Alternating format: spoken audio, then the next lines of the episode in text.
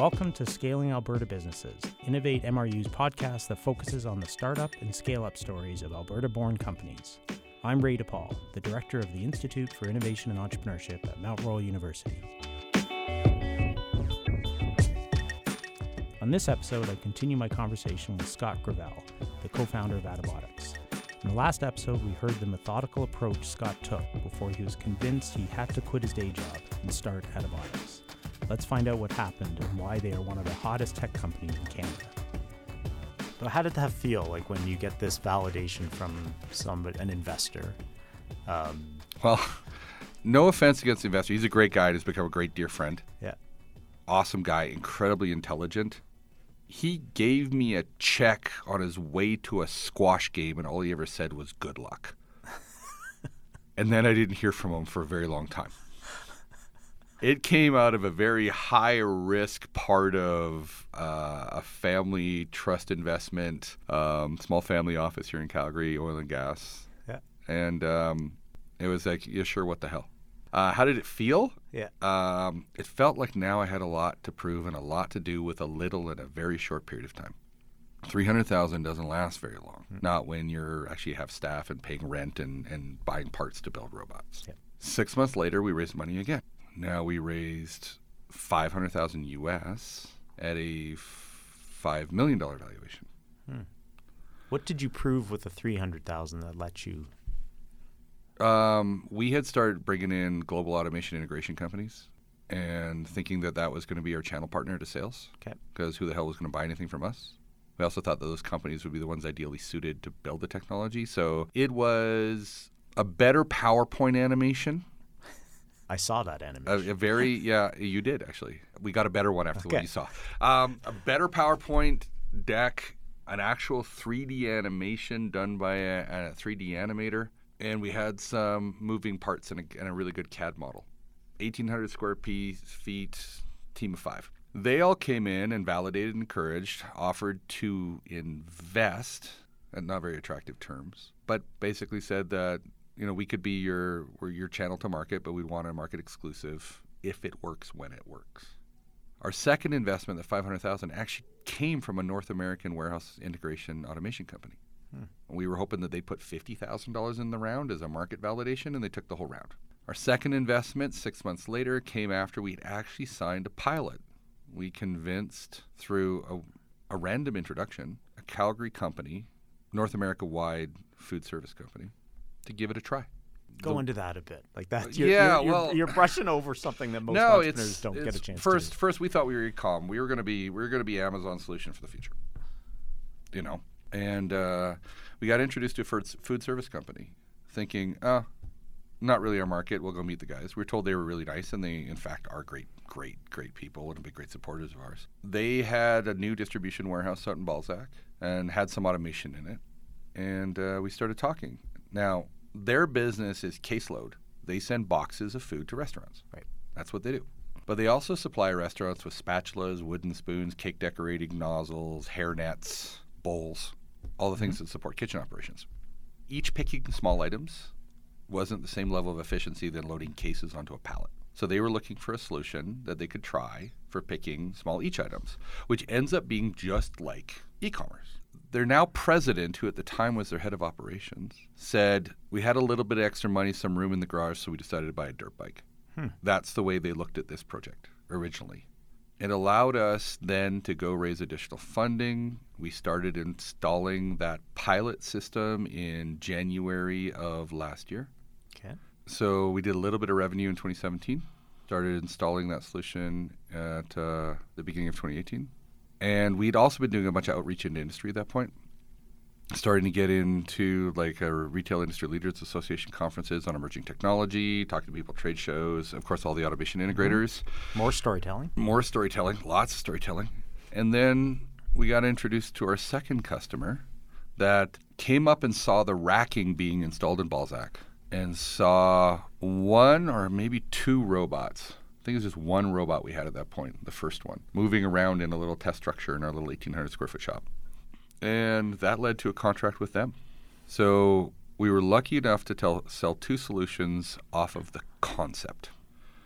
And we've now sold six solutions.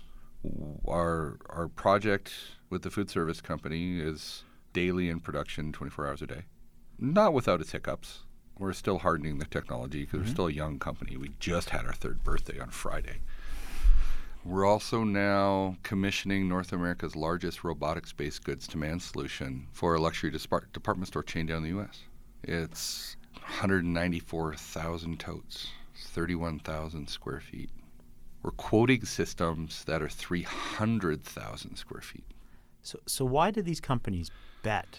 On, like these are bets. They're making oh, they're bets. Big yeah, bets on absolutely. you. What, what is driving that bet for them? It was summed up by the head of operations of the department store chain. The company will go out of business if it keeps doing things the same because consumer behavior has changed so dramatically that the supply chains designed to support bricks and mortar stores do not support consumer behavior. It is very, very, very expensive to do e commerce. Hmm. The risk in trying something unproven is a lesser risk than not doing anything. So ironically, that's probably the process you went through in your head, that your head when you decided to make this leap, right? The risk of not doing anything is greater than the risk of absolutely something. Absolutely. They made a they made a big bet on us, an unconventionally large bet on us. Mm-hmm. When I did all the research, I had you know figured out in my head what the whole step and order of operations was to bring this technology to market pilot one, pilot two, three, four years, lots of venture funding, da da da da da da. Um, that would be normal. Uh, that wasn't our path. Like I said, every book about startups, none of them say it would happen like this. In our second year of operations, full year of operations, we booked so much business that it kind of shook the industry. And like some people, our customers were either seen as geniuses or idiots, fully dependent on what your your risk tolerance right. is they have been incredible partners of ours, and our entire company is motivated to make sure that their investment in us uh, delivers them exactly what we said it would, and, and, hopefully more sooner. The market is changing faster than we can even evolve as a company, and those constraints that were a problem three years ago are now becoming incredibly painful to traditional bricks and mortar retailers mm-hmm. that are trying to compete in a world of modern commerce. So our customers, in some ways, for you know early adopters, forward thinkers, um, want to make sure that they have first mover advantage, committed to that, but they're also a canary in the coal mine. Early on, I said the best idea, the best technology isn't a business unless it solves a problem. There is a massive problem. The problem is that we as consumers now have been given so much selection, so much choice, so many options for how to receive goods. Go to a store, buy online, pick up in a store, try on in a store, get delivered online, like the Bonobos model. Mm-hmm. Pure buy online with zero risk because it's free returns, free shipping. These are not inexpensive things and they make traditional supply chains taxed to a point where they cannot deliver on this. So it ends up being very, very, very expensive. Uh, I just did a TED talk actually about cardboard boxes.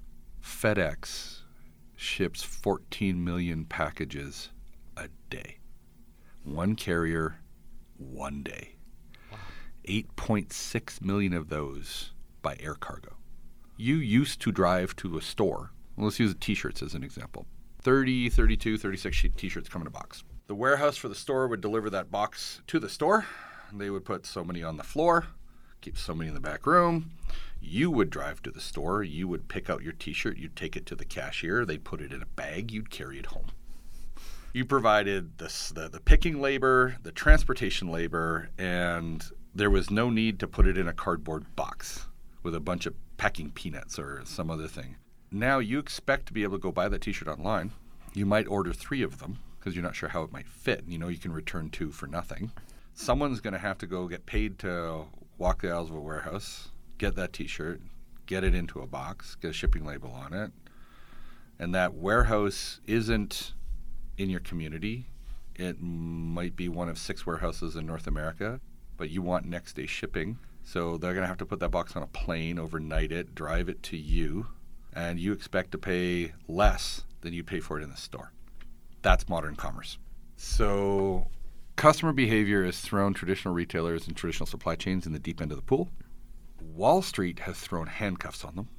And what I mean by that, this is about identifying the problem. Right. You got to go deep into the problem. The problem is is they still have no faith in bricks and mortar because of companies like Amazon. Amazon has been able to grow out one of the most valuable companies in the world, convincing Wall Street that they've never had to make a profit, that just growth is the metric. And these bricks and mortar retailers are working with legacy equipment, didn't get to build out a new optimized supply chain off of venture and debt. Also, Amazon is a technology company, so they trade at much, much higher multiples than bricks and mortar retailer. Mm-hmm. So the cost of capital to a bricks and mortar retailer is significant compared to an t- emerging technology company. Wall Street still wants to see quarterly earnings and margins, and soon as you some of that slips a little bit, they can cut the value of your company in half or down to the point that your company just disappears. Radio Shack, right? Sears, yep. Toys R Us. You look at the stock market for bricks and mortar retailer, like Berkshire Hathaway, you know, Oracle of Omaha pulled hell of his investment out of Walmart. This shakes entire industries. So, how do these bricks and mortar retailers compete in a new world of modern commerce when the high cost of capital, Wall Street won't let them invest capex to reinvent themselves without punishing them heavily on their stock price, and they have to have they have a lot of technical debt and and and real estate assets that don't serve modern commerce. That's the problem. Right. And you saw that early, or you have this is evolve? The problem I saw early is that traditional automation designed for caseload distribution seasonally to bricks and mortar stores didn't support each picking items, which is modern commerce. Right. So our product, thankfully, has grown in scope to address more and more of the problem. Right. Very good problem to have. Yep. Versus realizing you can't address as, as much of a problem. And now the story has changed a little bit. The scope has changed a little bit. We we see the opportunity to, I guess it was described by one of our new executive candidates. So we have the opportunity to be a white knight. Now, I don't want to preach from some high horse that we're saving the world, but an entire industry is looking for a solution to keep it from going out of business, and we are an option for that. Mm-hmm. You want to talk about fear now? I'm not just trying to sell a piece of technology into a warehouse anymore. Right. I'm trying to create the tools that are needed so one or two companies don't run away with retail. And um, that's a mouthful. And it still scares the hell out of me. But I continue to research, I continue to validate, I continue to talk and share, try to surround myself with people smarter than me, more experienced than me, but make sure that everyone I work with shares the same vision and has the same passion for the problem. And that has led in three years to some of the most intense and funnest times I've ever had in my entire life. And keep in mind, I used to fly hang gliders and race longboards. now, now I'm a professional storyteller. It's been a fascinating journey, but it feels like we're still right at the beginning of it. And you chose changing gears a little bit. You you chose to do this and continue to choose to do this in Calgary. Yeah. What, what do you say to the people that, that I'm sure have told you all along that you can't build this company in Calgary? My mantra is happiness and success is the greatest revenge. can't spend your life being upset at people that don't believe in you. There's, that's a wasted amount of effort and energy. So, Calgary, I'm a divorced father in a co parenting relationship. I love this city. I've lived lots of places in Canada, and this is by far, I think, one of the best places in the world to live. I've had a chance to travel. And that's a lot considering I grew up in Edmonton. St. Calgary is one of the best places in the world. Um, so take that however you want. Um, I did a I did a talk for Calgary Economic Development's report on the community. some sound bites they grabbed that I'm I'm happy to repurpose here. Calgary's energy was always thought was in the ground, um, oil and gas centric economy. Calgary's energy is in its people. They've just been desperately looking for something else to do hmm. other than oil and gas. If you believe the propaganda that was published for, you know, our application for HQ2 for Amazon, highest number of engineers per capita in North America, highest educated workforce per capita in North America, highest number of entrepreneurs per capita in North America, highest number of head offices per capita in North America. That's a pretty good pool to pull from. Hmm. Now, I never, ever could have started this company in a strong energy economy because who's going to leave the golden handcuffs of the oil and gas industry to come take a chance building robots for warehouses? Hmm. So, timing meant that we could attract some of the most talented engineers and thinkers that I've ever had the honor of working with um, because they were looking for something else to do. And uh, the team that we've built at Attabotics is an honor to go to work and work with them every day because they are the smartest group of people I've ever had the pleasure of working with. And Calgary has that talent. Now, the venture capital community in Calgary to invest in a startup. This idea, if I was in the Silicon Valley or out in Boston, almost put a zero at the end of all the valuations I got and funding that I got to start this business. The hardest part about starting this in Calgary was that the ecosystem doesn't exist to support this type of business here.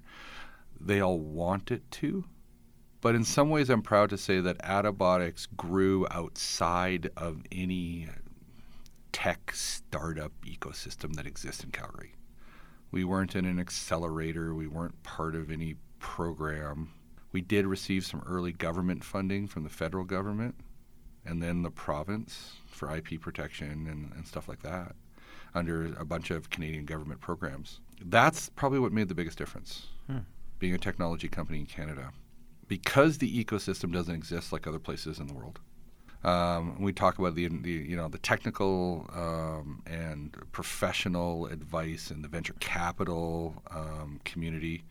Um, the government has stepped in to make sure that the IP can stay in Canada, and I can't thank those organizations and the Canadian taxpayers that believed enough in this company to have the jobs created here, have the IP created here, to have the manufacturing and, and, and, and export tax base still created here. Grants are kind of a weird one because although we've seen some success, people wonder why the government wants to give us money. And they've got to understand the best place to set up manufacturing in North America for Attabotics was Nevada. Mm-hmm. The best place to build a company around technology and robotics is Boston, which means that the idea and the IP leaves the country, the manufacturing revenue tax base leaves the country, and Canadians with great ideas don't stay in Canada. And there's a long list of very, very successful tech entrepreneurs from Canada that found their success south of the border. Yep. The payback to the country, the province, the city becomes very obvious when you start thinking about things that way. The only motivation that and that and the viability of building building a tech company here at this time was with the support of the government because the rest of that private sector infrastructure doesn't exist to support it. Um, very, very thankful that we had the support of those agencies and we spent the time looking for that help and support. Um, some of it's grant, uh, no interest loans, mm-hmm. stuff like that. Um, because trying to raise that capital here would have meant the company either would have run out of money or would have been diluted down so much because the risk tolerance of local investors that it almost becomes unviable. Mm-hmm. So Calgary wasn't easy, but this is my home. We have a huge resource in its people. It's lacking uh, a mature tech ecosystem, but that's changing every day, mm-hmm. and it's getting better every day. And I'm happy to start participating and giving back in any way that I can. And I mean, you carry the load of building a company. Um, do you feel like you're carrying the load of building a like there, we we talk a lot about bringing in an anchor tenant here, and maybe that'll spur an industry. And um, do you feel that that this could be the start of a logistics supply chain robotics? I feel a massive burden of responsibility to benefit everybody that took a chance and invested in me. Whether that be the city of Calgary, mm-hmm. whether that be our shipper and receiver, whether that be our very first employees, whether that be the venture capital community that has supported us locally and now out of the U.S., whether that be our customers that took a risk on us early. Mm-hmm the burden I have is to ensure that I do absolutely everything I can to make the best decisions so that faith and risk that they put in into me and this company gets repaid dramatically. And um, it's not lost on me. I have been entrusted with this opportunity, and it's up to me, me to make sure that I'm making all the best decisions I can to do the best with it you hear so many stories of people that go out and just raise a bunch of venture capital and then start living like rock stars. And it's, well, they should be ashamed because they've taken trust and faith and, and, and hard worked for resources, whether that be education or financial time, um, and, and squandered it. And I want to be known ultimately for being able to achieve success for everybody that believes in in this crazy project. It's amazing. No, we're we're I don't want to say we're counting on you. We're hopeful. We are. This is a. me too. Uh, this is a bright light. I. Uh, um, none of it is lost on me, Ray. None of it is lost on me, and um, I take my job now so incredibly seriously. We've seen some success and acclaim, but we're just getting started. Oh, yeah. Just getting started. Yeah. Nothing is done, nothing is finished, nothing is sure. This is all about can we continue to do what we've been doing, which is do a lot in a short period of time mm-hmm. with a little to build opportunity for everybody yeah. involved. And you, correct me if I'm wrong, you have U.S. customers, you have some small U.S. offices, field services. Yeah, no, we're setting up we're setting up a U.S. headquarters in in uh, uh, Greater Los Angeles right now starting to look for office space in the valley, more San Jose side of things. We are an international company. Mm. We've been quoting projects in Europe and Asia. Ah. This is not a North American problem. Okay. This is a global problem. And we believe we can be a global company with a global solution. What do you um, foresee having to change to be to put global in front of the people? Companies are successful because of great people representation in these markets, the ability to have great client relations. Some of this is hard to support from Calgary. Mm-hmm. So this is about now the phase of the company we're in is certainly about commercializing and hardening the technology and continuing with the R&D work. Um, we just raised some capital to do that, but also building out uh, a leadership team of a global multinational, knock on wood, fingers crossed, multi-billion dollar organization. Mm-hmm the phase of the company is changing a little bit when we start to think about global. So we have the best in Calgary, and now we're going to start looking for the best in the world. There's a lot of people that probably would have found a way to license this technology to somebody and cash out or sure. or be happy with the the US market until you know 10 years from now uh, sure. What, wh- wh- where does the the bold vision come from so this is a, a weird lesson I word, learned from a very short-lived low-budget Canadian reality TV show I can't remember his name but the gentleman that hosts Canada's Worst Driver was a TV personality in Newfoundland and a reality concept TV show called Tall Ship Chronicles came out where they were going to sail a tall ship around the world over 18 months. And they were looking for a host. And he was given like a week to decide that he wanted to leave Canada and sail around the world for 18 months. Wow. Making a low budget reality TV show. He went to, you know, a mentor of his, you know, you know, old timer that he really respected and said, This sounds like a once in a lifetime opportunity. And the old timer corrected him and said, It's not. Because he said that the old timer had lived a lifetime and never had this opportunity. Lying on my deathbed, what do I wish I would have done? Cashed out early? I could cash out right now and I could be very comfortable for the rest of my life. So for me, it's not about money. What meaningful thing could I do in the world when you have the opportunity to solve a problem and make a dent? If you have that opportunity that most people will never have. Now, I don't deserve this opportunity it's just been presented to me. And most people never get presented with the opportunities to make a difference. Given the opportunity to make a difference, what am I going to do with it? So, my motivation is to see what I can do with it. If my motivation was to make a lot of money, that'd be different. Money isn't a huge motivator for me. And, and this isn't some kind of righteous testament. 11 years ago, to feed myself and my daughter, I had to go to the food bank. I've been so close to homeless for probably a solid five, six years of my life, mm-hmm. living under the stress of that. I can't remember how many times they shut off my utilities. I had my car repossessed three times. This wasn't without struggle. Um, when you talk about being afraid, I had lots to be afraid of. I have a different perspective on money. Because, like I said, on your deathbed, no one wishes they had more money. You wish you tried mm-hmm. all the things that you wish you would have tried. You wished you were a better friend, better partner.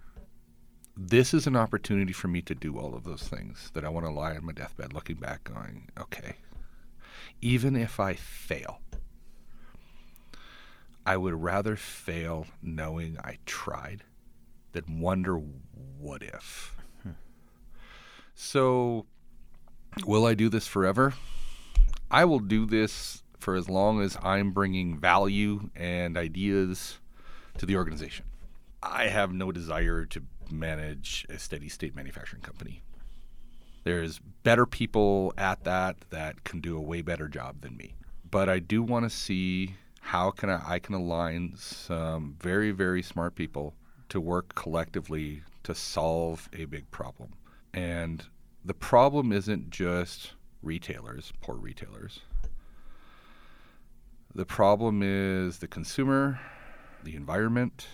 When I say FedEx moves 8, 8.6 million packages by air every day, it doesn't have to be that way when you think about those 30 t-shirts that used to come to a store in one box and are now being put in 30 new boxes to get to you that's a problem and transportation costs the carbon footprint of transportation the human experience of working in modern commerce and the environmental impact of modern commerce packaging are all things I believe we can make a dramatic change on. And given that opportunity, when so few people ever get that opportunity, I not only owe it to myself and all the people that believe in me to try, I believe I owe it to everyone that never gets an opportunity like this to see what I can do with it mm-hmm. and what our team can do with it.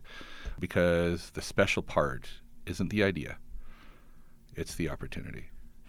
I could ask you dozens of questions, but I think we should end there. That's that's amazing. Um, well, the it, has been uh, our we've had a small journey ourselves with uh, me and you, and uh, I remember the times it was frustrating for you early, mm-hmm. um, and couldn't be happier that you found people who believed in you with their money and their time, and we're sitting here just closed twenty five million dollars, and and uh, I wish you all the luck to building this thing and changing and solving all those problems and continue to solve them. Scott and his team at Attabotics are evidence that you can scale a global company right here in Alberta. Join us next time to hear another inspiring Alberta born story. This episode was produced by Joanne Horwood and Ben Goodman, and the music provided by Broke for Free. I'm Ray DePaul. Thanks for listening.